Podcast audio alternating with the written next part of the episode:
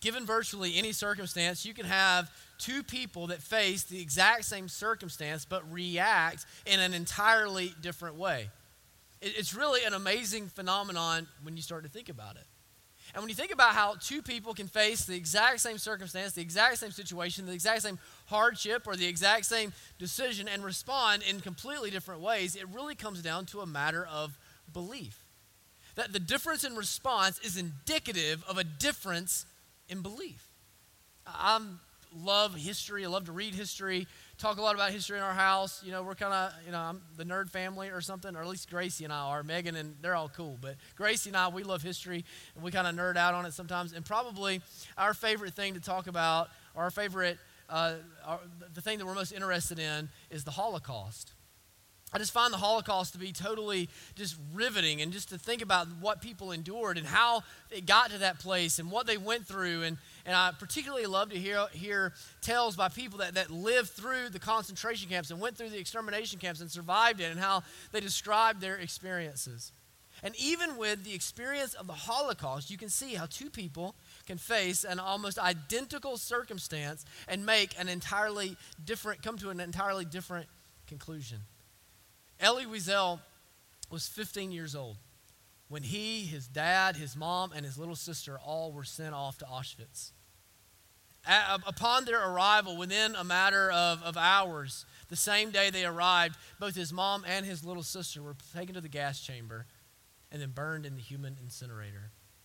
He and his dad were sentenced to hard labor, and they began to work and work every day for, for years at a time. They would work until eventually they were totally emaciated, shells of who they once were, doubting everything they had ever known and doubting everything that they had ever believed. And, and Wiesel, he, he says that there gets to a place that it's just before his liberation. Of course, he doesn't know that at the time, but it's just before his liberation. And his dad has gotten to such a weakened state that he falls down, and, and, and Elie is there, and his, his body is so emaciated and so exhausted that his dad is on the ground, and he's being trampled to death by all of the other all the other uh, inmates, and he's not able to even intervene, not able to even step in. He says it's a guilt that he's lived with all of his life. But he goes back to the original night in his, uh, in his autobiography called Night.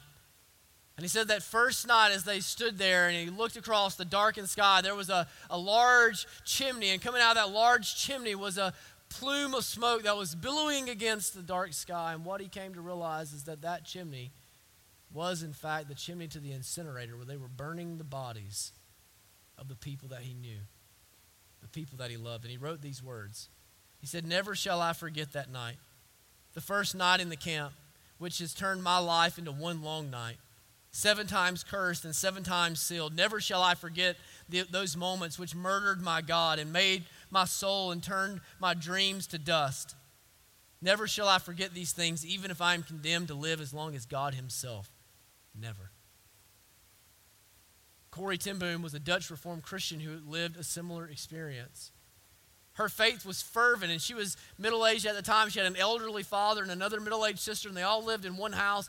And her father was just a, a, stalwart in the community, a stalwart of, of Christian faith and of confidence in God. And he began to be compelled by the Lord that, that he had to do something. He couldn't sit and watch as, as customers of his, friends of his, Jewish friends were, were being hauled off in carts and, and murdered as they were.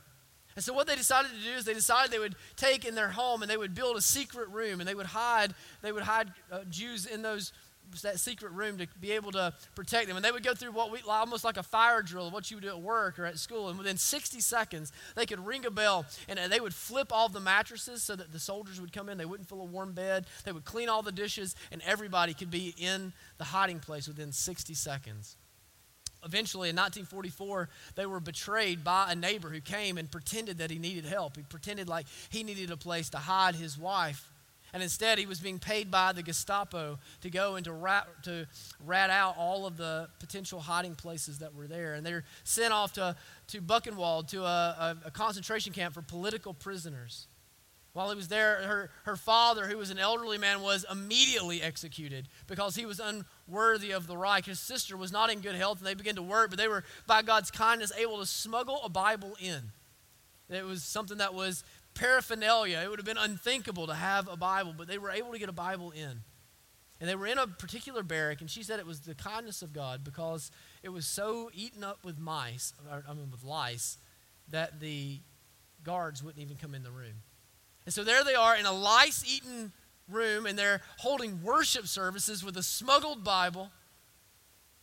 Eventually, her sister dies because she, her body just can't withstand it anymore. And a week before every single person her age is executed, Corrie is released on a clerical error. She wrote these words You can never learn that Christ is all you need until Christ is all you have. Corrie would go on to open a home for mentally ill children and to minister to others over the course of her life. She would actually begin to make friends with, uh, with Ruth and Billy Graham, and she went on to inspire thousands of people to greater faithfulness in Christ. And so here you have. You have two people that both went through similar experiences, both which experienced the, the hellacious conditions of the Holocaust. And one's reaction was to delete God, and the other's reaction was to draw near to God. And you know, the same is for us. The same is for us. All of us are facing different versions of the same life. All of us have circumstances that are hard to face. All of us have experiences that are difficult to deal with. All of us have experienced sins that are hard to come back from. All, all of us have experienced those. That whether we're diagnosed with cancer, or we miscarry, or a spouse betrays us, or we, God calls us to the frontier of missions, it's in front of us as to what we're going to do and how we're going to respond. And however it is that we respond is indicative of what it is that we believe. And that's what we see here in Israel, isn't it? As Israel stands on the edge of the promised land, you have 12 spies that have went, and you have 10 that have come back, and they've said, We can't go. There's giants. The Nephilim live there, man. Like, what, what hope do we have? You want us to go in there against them? Not going to happen. But you have two other spies, Joshua and Caleb. They saw the same giants, they saw the same fertile ground, they saw the same grapes. They saw the same flowing with milk and honey. They saw the same opposition. They saw the same hardship. They saw the same stuff. And do you know what their response is? We've got to go. What, what are we waiting on? We should have already been going. Let's pack our bags. Let's head on in. So it's in these crucible moments that teach us the difference between a convenient faith and a convictional faith. It's these moments that teach us what our hearts truly believe. so, what I want us to do is, I want us to go back to where we started last week, and I want us to, to finish up how we can know if we have a convenient faith or a convictional faith. Last week, we looked at what it would look like if we have a convenient faith Today, we're going to look at what it looks like if we have a convictional faith. The first thing that I want you to see this morning is that a convictional faith counts on God's gifts. A convictional faith counts on God's gifts. It's hard to imagine. You ever been in a situation where you're with somebody else and they're talking and you're trying to suppress, like keep your blood pressure low? You ever had a moment like that? Like, I, you know when it happens for me? It happens for me when I eat when I eat lunch with somebody that's hard on a waitress. Y'all with me on that? Somebody starts getting on a wait, and, and, you already know that the only people that do this are the bad tippers, right? Like they're the only people that do this. They start getting on the waitress, and I mean, just and you just want to crawl under the table, and you can I can feel my face turning red. You know what I'm saying? I can feel my ears getting hot. I think that's how I imagine Joshua and Caleb as they listen to the other ten spies talking. They've seen it all.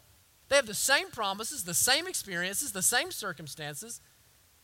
And yet, here they are listening to everybody else say why they shouldn't go. And so Caleb, Caleb speaks up and he, and, he, and he shares that, you know, there's two perspectives facing Israel. Two, two perspectives on looking at the promised land. You either see the promised land for what you're getting, or you see the promised land for what you're facing.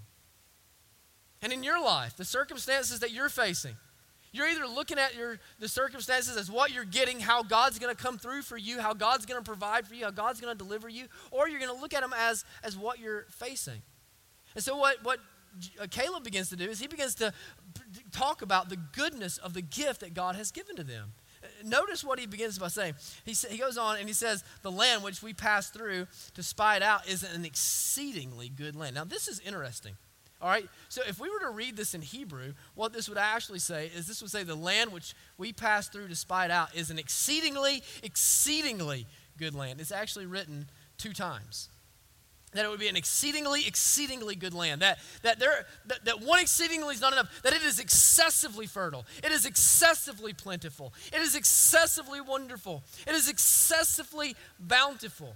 That, that this is an exceedingly, exceedingly good land. And so he says, if the Lord delights in us, if the Lord delights in his people, if the Lord loves his people, if the Lord, if the Lord is, is seasoning his people, then he wants to give them good things. He wants to give them a good life. He will bring us, I kind of overwrote that, and then give it to us. What, what is he going to give to us? He's going to give us a land that flows with milk and honey. You see what he's doing here? He's, he's highlighting how good the gift is that God is giving to them, isn't he? Now, why is he doing that? why is Caleb going to such lengths to talk about how good the promised land is? The goodness of the promised land was indicative of the goodness of God. Do you know what the purpose of gift, the gifts of God are? God's gifts are glimpses of his character. It is an exceedingly, exceedingly good land because it comes from an exceedingly, exceedingly good God. That God is excessively wonderful, that God is excessively generous, that God is excessively merciful and excessively gracious. That it is a land that flows with milk and honey as they had seen with their own eyes, and it proved that God was trustworthy and dependable. In other words, Caleb is not one of these pie in the sky optimists. I don't even like hanging around you people, okay? If, if everything that you see automatically just turns to, you know, Skittles and flowers and unicorns and rainbows, those people are just irritating, aren't they? Like, like it, it just comes across as superficial, you know? that's not what's going on with Caleb. Caleb is not looking at the situation and thinking, well, this is going to be a cinch. Big deal. There's a few giants. What are y'all sweating? We'll step on their heads. You know, that's not, that's not Caleb. Caleb is realistic. Caleb is a realist who sees the whole picture, but he sees a broader picture than what the other 10 spies see. The other 10 spies are zeroing in on the enemy. They're, they're zeroing in on the opposition. They're zeroing in on the hardship. But he is zooming out to see the hardship in light of the goodness of God, to see the hardship in light of how generous God has been, how gracious God has been, how God has provided for them every step of the way. See, Caleb understood something that we need to understand that what God has said is more certain than what you have seen. What God has said is more certain than what your eyes have beheld. Yeah, you look around at your life and it's hard. You look at, at your health and it's hard. You look at your circumstances and they're hard. You look at our country and maybe it's hard. You, it's, it's, easily to be, it's easy to be overcome by all of it. But our eyes are short sighted. Our eyes don't take in the full perspective. Our eyes don't see it all because God has said. That's the essence of a convictional faith. A convictional faith is believing what others can't, can't yet see because God has said it. Because God has said it. You know, the inclination of my heart and the inclination of your heart is the same as that of Israel. It's to believe that this is the time that God gives up on us It's to believe that this is the time in which God turns back. God had provided for them in Egypt and God had provided for them in the wilderness, but here they are on the edge of the promised land, on the edge of receiving God's kindness and receiving God's gift, and they think this is when God throws in the towel. This is when God gives up on me, right? That's the same thing that we do. Man, we have seen God provide in our lives, haven't we? We've seen God come through in our lives. We've seen God take care of us. We've seen God bless us. We've seen we've went through hard stuff before and gotten to the other side and known that it was only the sustaining hand of God himself that had gotten us through. We know all of that and here we are at the newest latest moment. Maybe maybe it's after Tuesday for you. You're on the edge of this election and it feels like the whole world is coming down for you. And oh, here here it is and God is saying, "Do you not remember?" No, we get to this place because our hearts are inclined to distrust the faithfulness of God. Our hearts are inclined to, to throw in the towel and to believe that this is the sin that does us in, that this is, this is the, the hardship that, that God won't overcome, that this is the difficulty that God won't use in our, glory, in, in our favor. That here we are standing between a rock and a hard place, between a desert on one side and giants on the other. Here we are standing with joblessness on one side and, and no hope for a new job on the other side. But God, y'all, He is a God of dependable char- character and surpassing greatness. He is a God of dependable character and of surprising greatness. Let me ask you who gets proven the fool in this passage? Is it the ones who do the sensible thing? I mean, honestly, if we're all truthful about it, the sensible thing probably is to go back. You go, you you, you show up to the edge of the promised land, you look, whoa, those guys are big. You know what? Die. You know, I, I mentioned my, my papa last week about the story, right? You know what he told me? He got in this fight one time on a beach in France or something. I don't really know. And he said he stood there and fought, and this guy almost killed him with a, with a switchblade knife. And he said, You know, Cody, and I've never forgotten this. He said, It's better to, die, to, to live as a coward than to die as a hero. And I thought, Oh, that's pretty good. Stay alive. Noted. And so it's easy to go to the edge of the, of the promised land and to think, you know what? I can die as a hero or I can live in the wilderness, right? Oh, let's, let's turn back. But who here is proven the fool? It's not, it's, it's not the ones that say, let's go on in, is it? It's not the ones that say, let's, let's press on in. No, because you know why? The character of God will never prove you a fool. There is nothing more dependable than banking your well being on His promises. Church, you can count on His gifts well before you ever receive them. You can count on his gifts well before you ever receive them. That's what Caleb and Joshua were doing. They were banking on what God had said. God had promised them a gift. God had made a, made a, made a covenant with them, and they had said, because God has said it, we can believe it and we can go. God has said some things to you and I. You know what God has said? God has said that all things in your life are going to work together for good. That if you love God, that means all of your sin, all of your unfaithfulness, that means your worst day, your best day. That means your, your health problems. That means your divorce.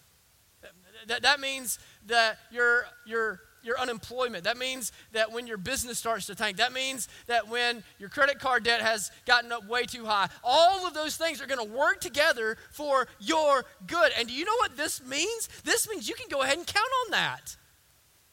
It doesn't feel like it, I know. It doesn't feel like it. It's okay. It's not going to feel like it. But you can be in the midst of a horrible situation and rejoice. Rejoice over the promises of God because God's promises are dependable. God's character is true. You know what Paul told Timothy? Paul told Timothy that he already had his crown. His crown had already been made secured by Jesus. In other words, he says, you know what? I have fought the good fight. I have, I have ran the race. I've, I've fulfilled my ministry. I've done all of those things. So I'm just going to go get this crown that's been waiting on me the whole time. You know what Jesus said about you? He said, I'm going to go and prepare a place for you. There's going to be many mentions there. If there, if there, was not, I would tell you, but I'm going, I'm going, I'm going to prepare a place for you. And in that place is a crown for you. It's already there, church. It's already secured. You can count on it now. So you don't have to live to find gold here. You don't have to live at the right address here. You don't have to drive the right car here. You don't have to have the right job here. Your life doesn't have to be as satisfying. Your best life is not right now. Your best life is yet to come. It is the promise of the Almighty, and He is dependable in His character.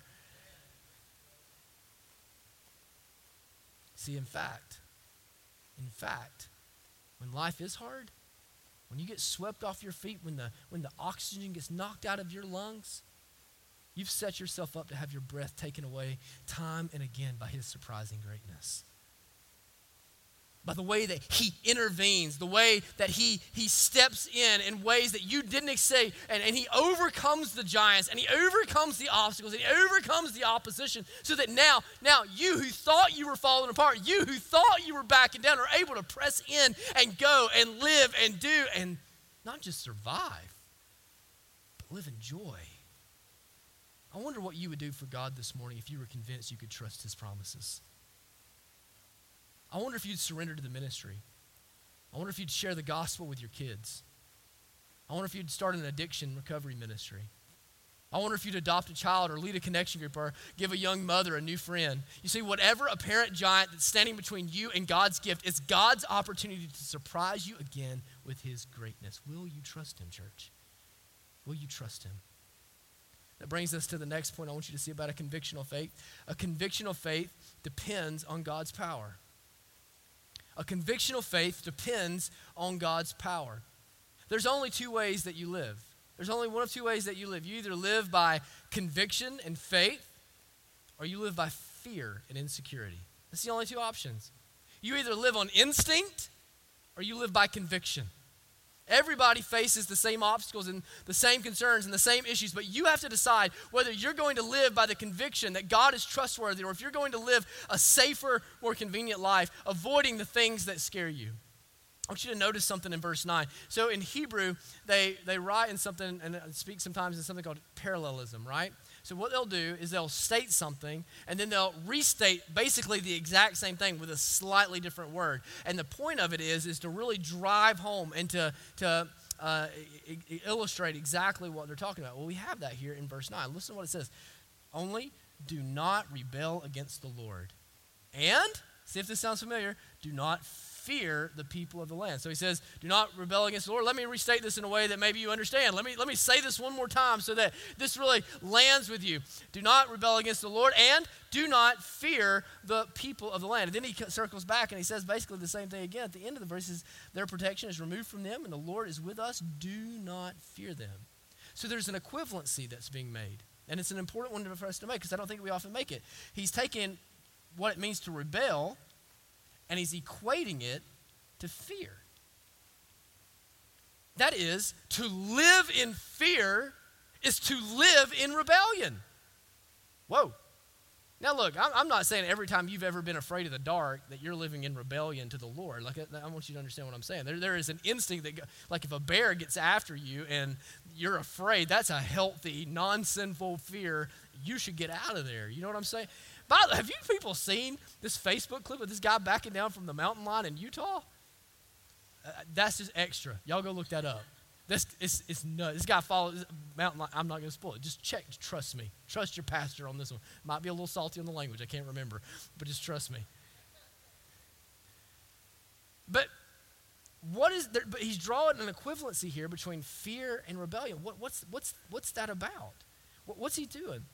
See, we don't often equate fear, but here he says it. And so, how can it be fear? You can figure this out by the rest of what he says in verse 9. He says, Don't be afraid of these people. Why? He says, he says, For they are bread for us. In other words, do you not know that the Lord consumes his enemy? The Lord has put them in front of us. So we are able to consume them. We are able to destroy them. We are able to overcome them. And then, and then he gives the most encouraging part of it all. The Lord consumes his enemy, and then what? The Lord is with us. He consumes his enemies and he's with us. So, what do we have to fear? See, you know how it is that this is rebellion? It's because it's practical atheism. Living in fear is practical atheism. That means that you may profess with your lips that you believe that Jesus is the Lord. You may tell your kids that Jesus is the top priority in your house. You may tell all of your friends that they ought to go to church. You may do all of those things. But the truth is, when it boils down to it, do you actually live like you believe God is with you? Do you actually live like you believe that God is reigning on the throne? Do you actually live like you believe that you are answerable to God and that you are accountable to Him and that you are empowered by Him? Or do you live in fear? Do you live afraid? Do you live afraid of what your friends might say about you? Do you live afraid of your kids not having as much stuff as everybody else has? Do you live afraid of the results of elections? Do you live afraid of what the Supreme Court might turn into? Do you live afraid of what tomorrow may hold for your health? Do you live afraid? Because if you live afraid, then what that shows is that you are trusting your instinct to turn and run from your enemies more than you trust the Word of God that He will protect you and deliver you and bless you. You see, living in fear means that you overestimate your enemies and you underestimate your God. Living in fear means that you overestimate your enemies and you underestimate your God. The key to unlock much of the anxiety in your life is to stop overestimating your enemies and to start stop underestimating your God. Man, there is a life-giving message for you in the words that Caleb speaks when he says that the Lord is with you. You see it? They're afraid to go and to take God's promises. Why? They're afraid to go because they can't do it.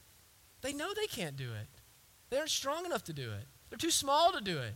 Man, these people are giants. They're, these, they're not warriors, they're slaves. They haven't been trained.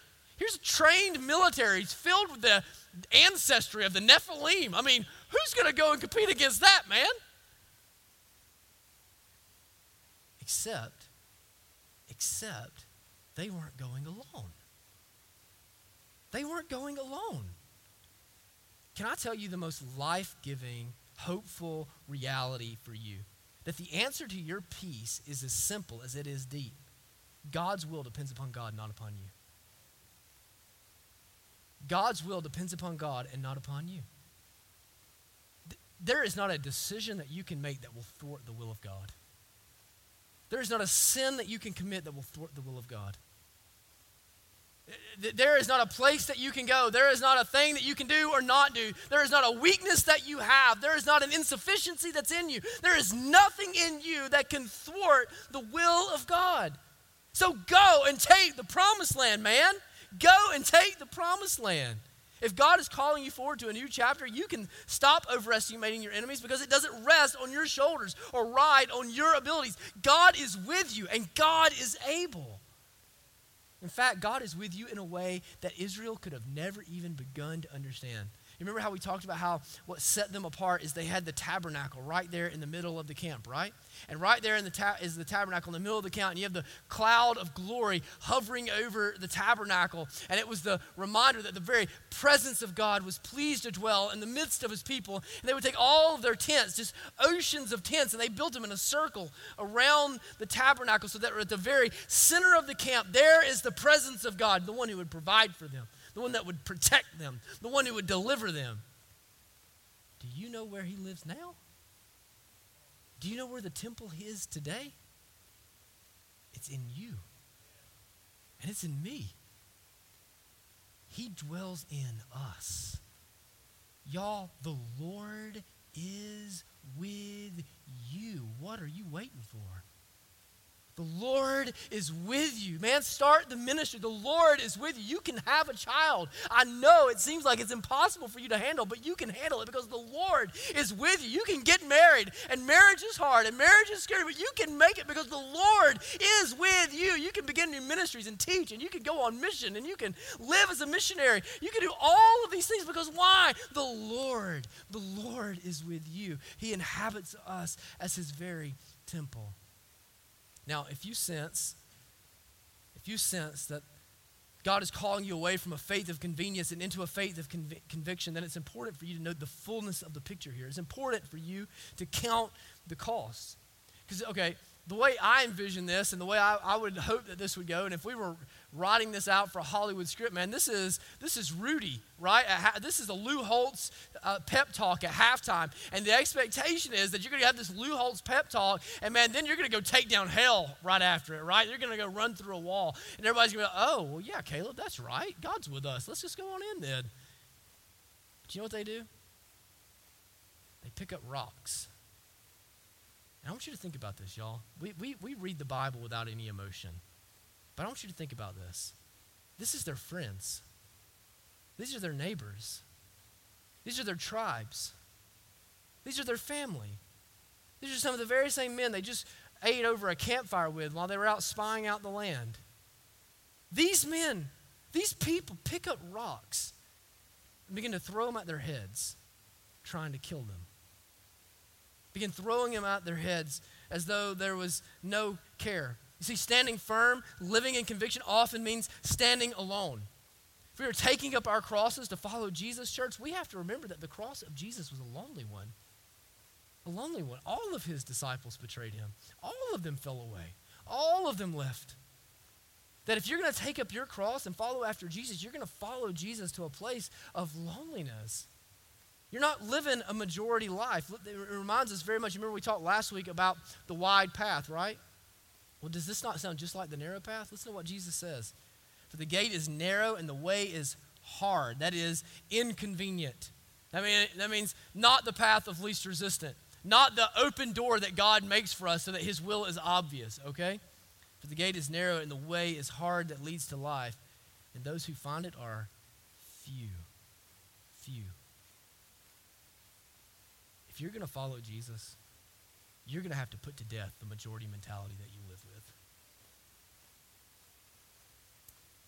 We live and die by elections in America, but we don't live that way as Christians. We don't live at the will of the people, we live at the will of God. We don't live and, and go and try to figure out what all of our friends think that we should do and then go do that. We ask God what He would have us to do, and we go and do that.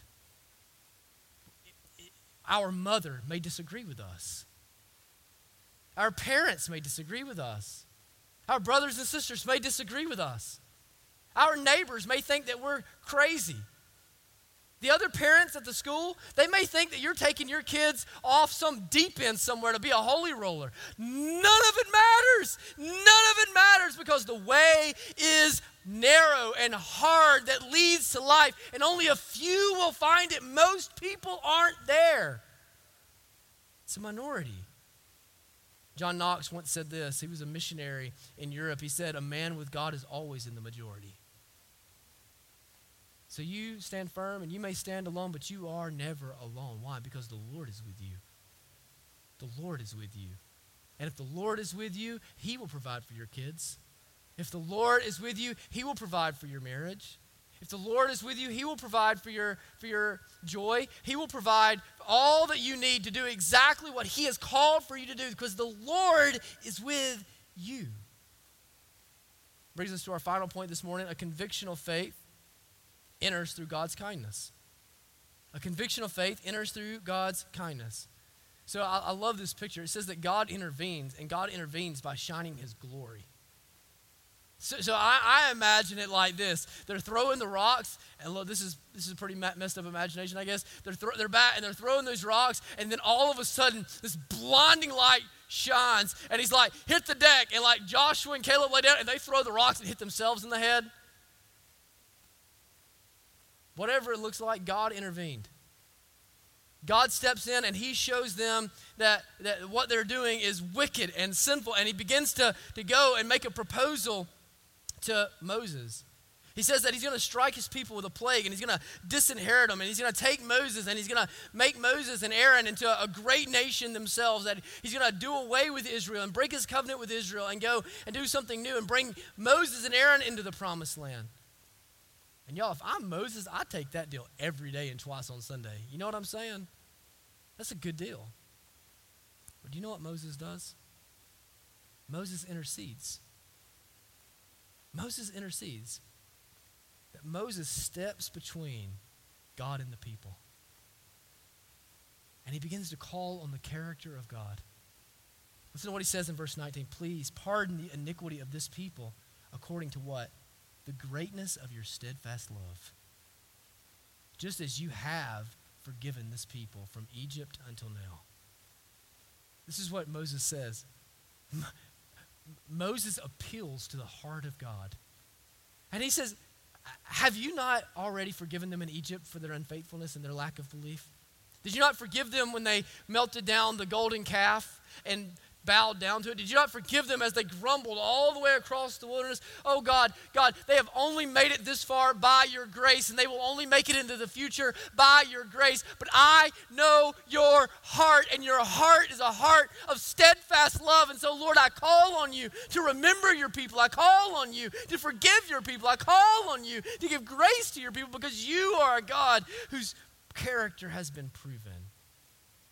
His love was steadfast, church. His love was steadfast. That means it is more inclined to mercy than it is to wrath. It is proven that he was more inclined to remain filled with love and compassion than with vengeance and anger, just as either just as either of those are. I don't know about y'all, but that's good news to me.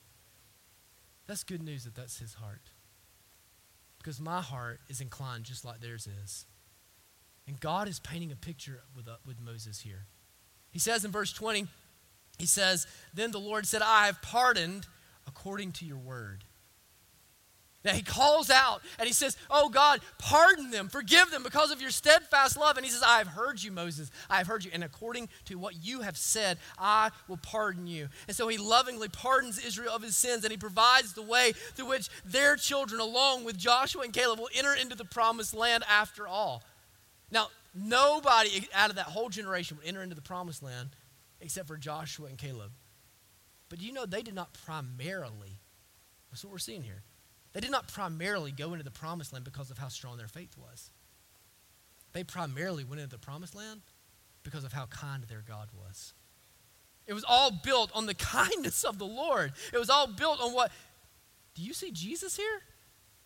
Do you see Jesus here? Jesus intercedes on our behalf. He stands between us and God. But Jesus doesn't ask for God's judgment to pass like Moses did. Jesus asks that God's judgment be poured upon himself rather than us. He mediates and intercedes and then he atones. That is, Jesus says, Let the judgment they deserve fall upon me so that the kindness I deserve may fall upon them. You were never saved because your faith is so good. You were always saved because your God is so kind. So this morning, if you will repent of your sins and you will call on the name of the Lord, you know what, what you will hear in response? I have pardoned you according to your word. This morning, will you come to Jesus? This morning, will you come to Jesus? Will you call on his name? Let me pray for us. Thank you for watching or listening to one of our sermons. We would love to have the opportunity to connect with you one on one.